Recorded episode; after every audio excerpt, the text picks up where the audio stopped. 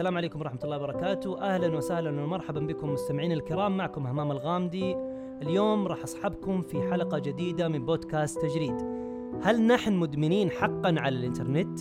وهل في ضرر حقيقي خلف هذا الإدمان؟ إيش اللي بالضبط يقوم به أصحاب تطبيقات التواصل الاجتماعي حتى يعززوا اندماجنا في تطبيقاتهم؟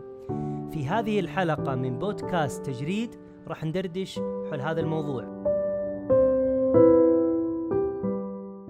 يقضي الفرد حول العالم قرابة ساعتين ونص إلى ثلاث ساعات يوميا على وسائل التواصل الاجتماعي. هذا عدد الساعات اللي يقضيها على الإنترنت. وفي تقارير أخرى تتحدث أن الساعات اللي يقضيها الفرد في المملكة العربية السعودية على الإنترنت بمعدل سبع ساعات يوميا.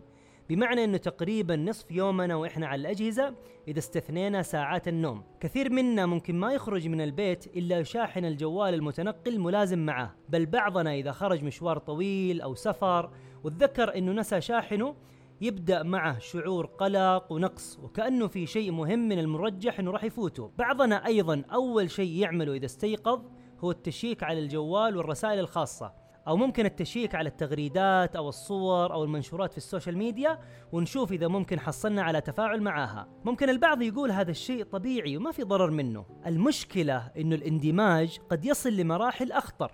كم سمعنا عن حادث أليم كان السبب فيه؟ هو استخدام الجوال أثناء السواقة. هل ممكن نفترض إنه سائق السيارة ما يعرف هذا الخطر؟ أنا شخصيا أستبعد هذا الأمر.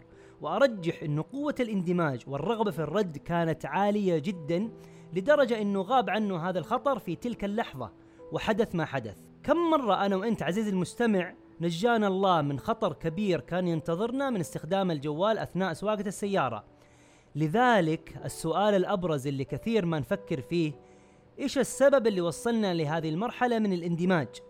أو ممكن نسأل السؤال بصيغة أخرى هل في طريقة يستخدموها أصحاب التطبيقات حتى يبقون مندمجين بهذه الصورة؟ الإجابة نعم هناك منهجيات وطرق تقوم عليها هذه التطبيقات حيث يقوم بتصميم مجموعة من الخصائص بعناية فائقة لضمان اندماج المستخدمين الدائم.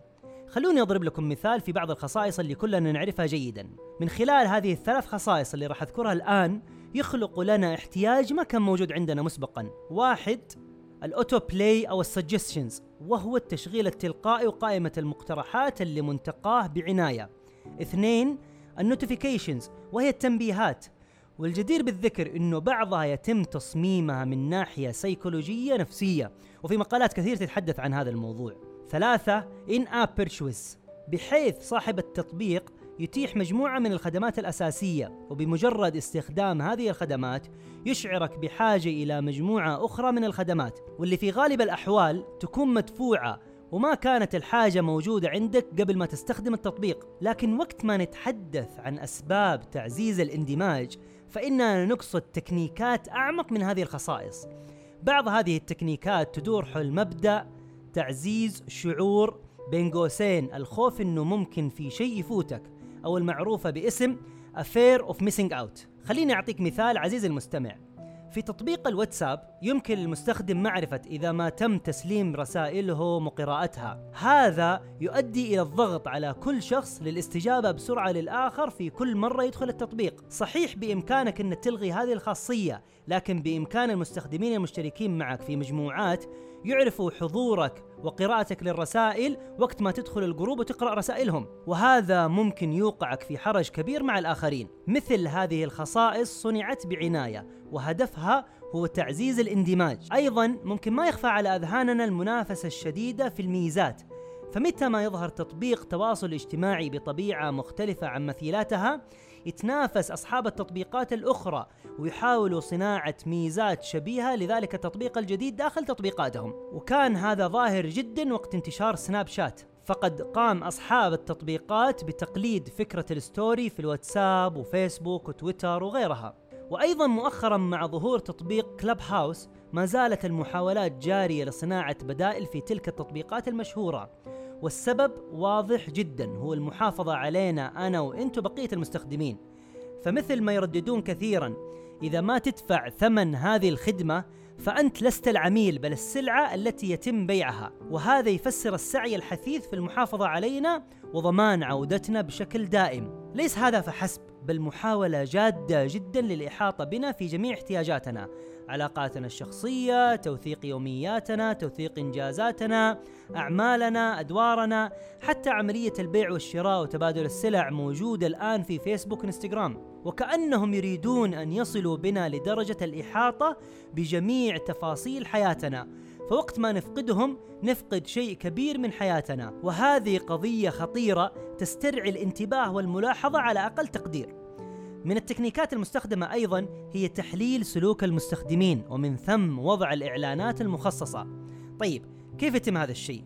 يتم من خلال جمع بياناتك على ملفات الكوكيز وبالتالي تحليل سلوكنا واختيار الإعلانات المناسبة.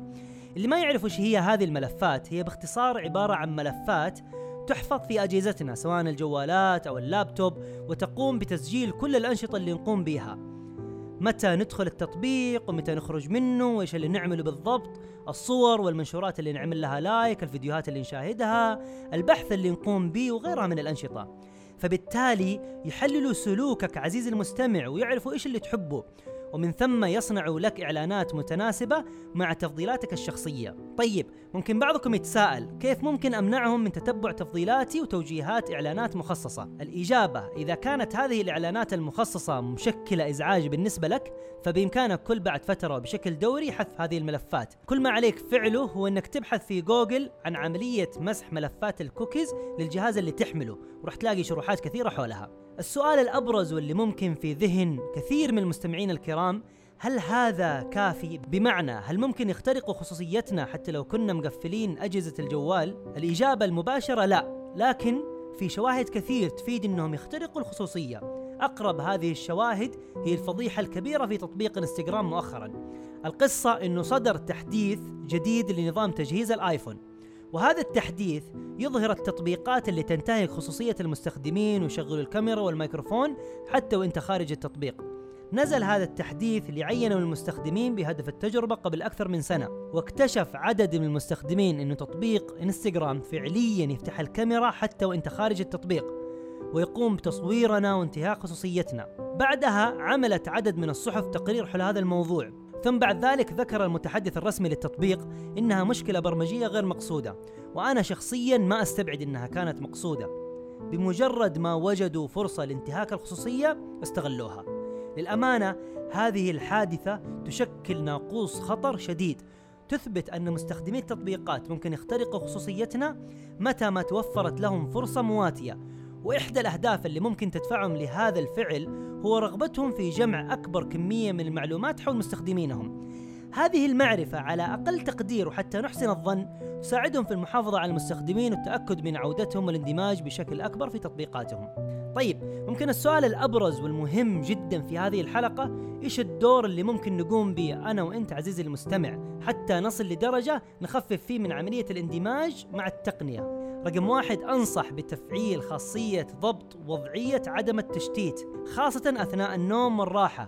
ممكن أيضا من الحلول أن نضع أجهزتنا في مكان آخر خارج غرفة النوم. رقم اثنين ضروري جدا نجد حل جذري لعملية استخدام الأجهزة أثناء قيادة السيارة وأثناء ساعات العمل.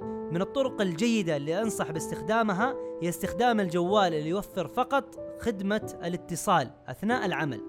وترك الجهاز اللي فيه بقية التطبيقات سواء في البيت أو في أي مكان بعيد عنك. بالإضافة إلى ذلك من الضروري أن اللقاءات الاجتماعية مع العائلة والأهل تكون خالية من الأجهزة حتى تؤدي هذه اللقاءات هدفها بدون مشتتات.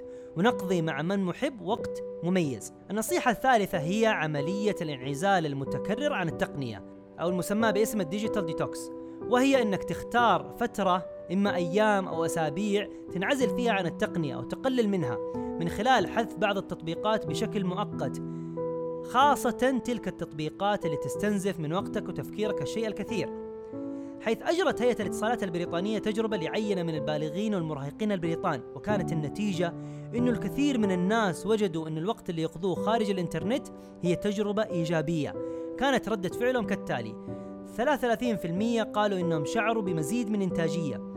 أما 27% فذكروا إنهم استمتعوا بذلك الوقت. أما 16% فذكروا إنهم شعروا بشعور بين قوسين الخوف من إنه في شيء مهم يفوتهم. A Fear of Missing Out. والبقية للأسف ما استطاعوا أن يتموا التجربة عملية ال digital detox. حيث إنها عملية ليست بالسهلة ولكنها بالطبع مهمة ومفيدة جدا وأنصح فيها بشدة بين فترة وأخرى. لذلك لابد يكون في شوية صرامة مع أنفسنا ومثل ما يقول الشاعر النفس كالطفل إن تهمله شب على حب الرضاع وإن تفطمه ينفطمي. دمتم بود نلقاكم على خير. في أمان الله.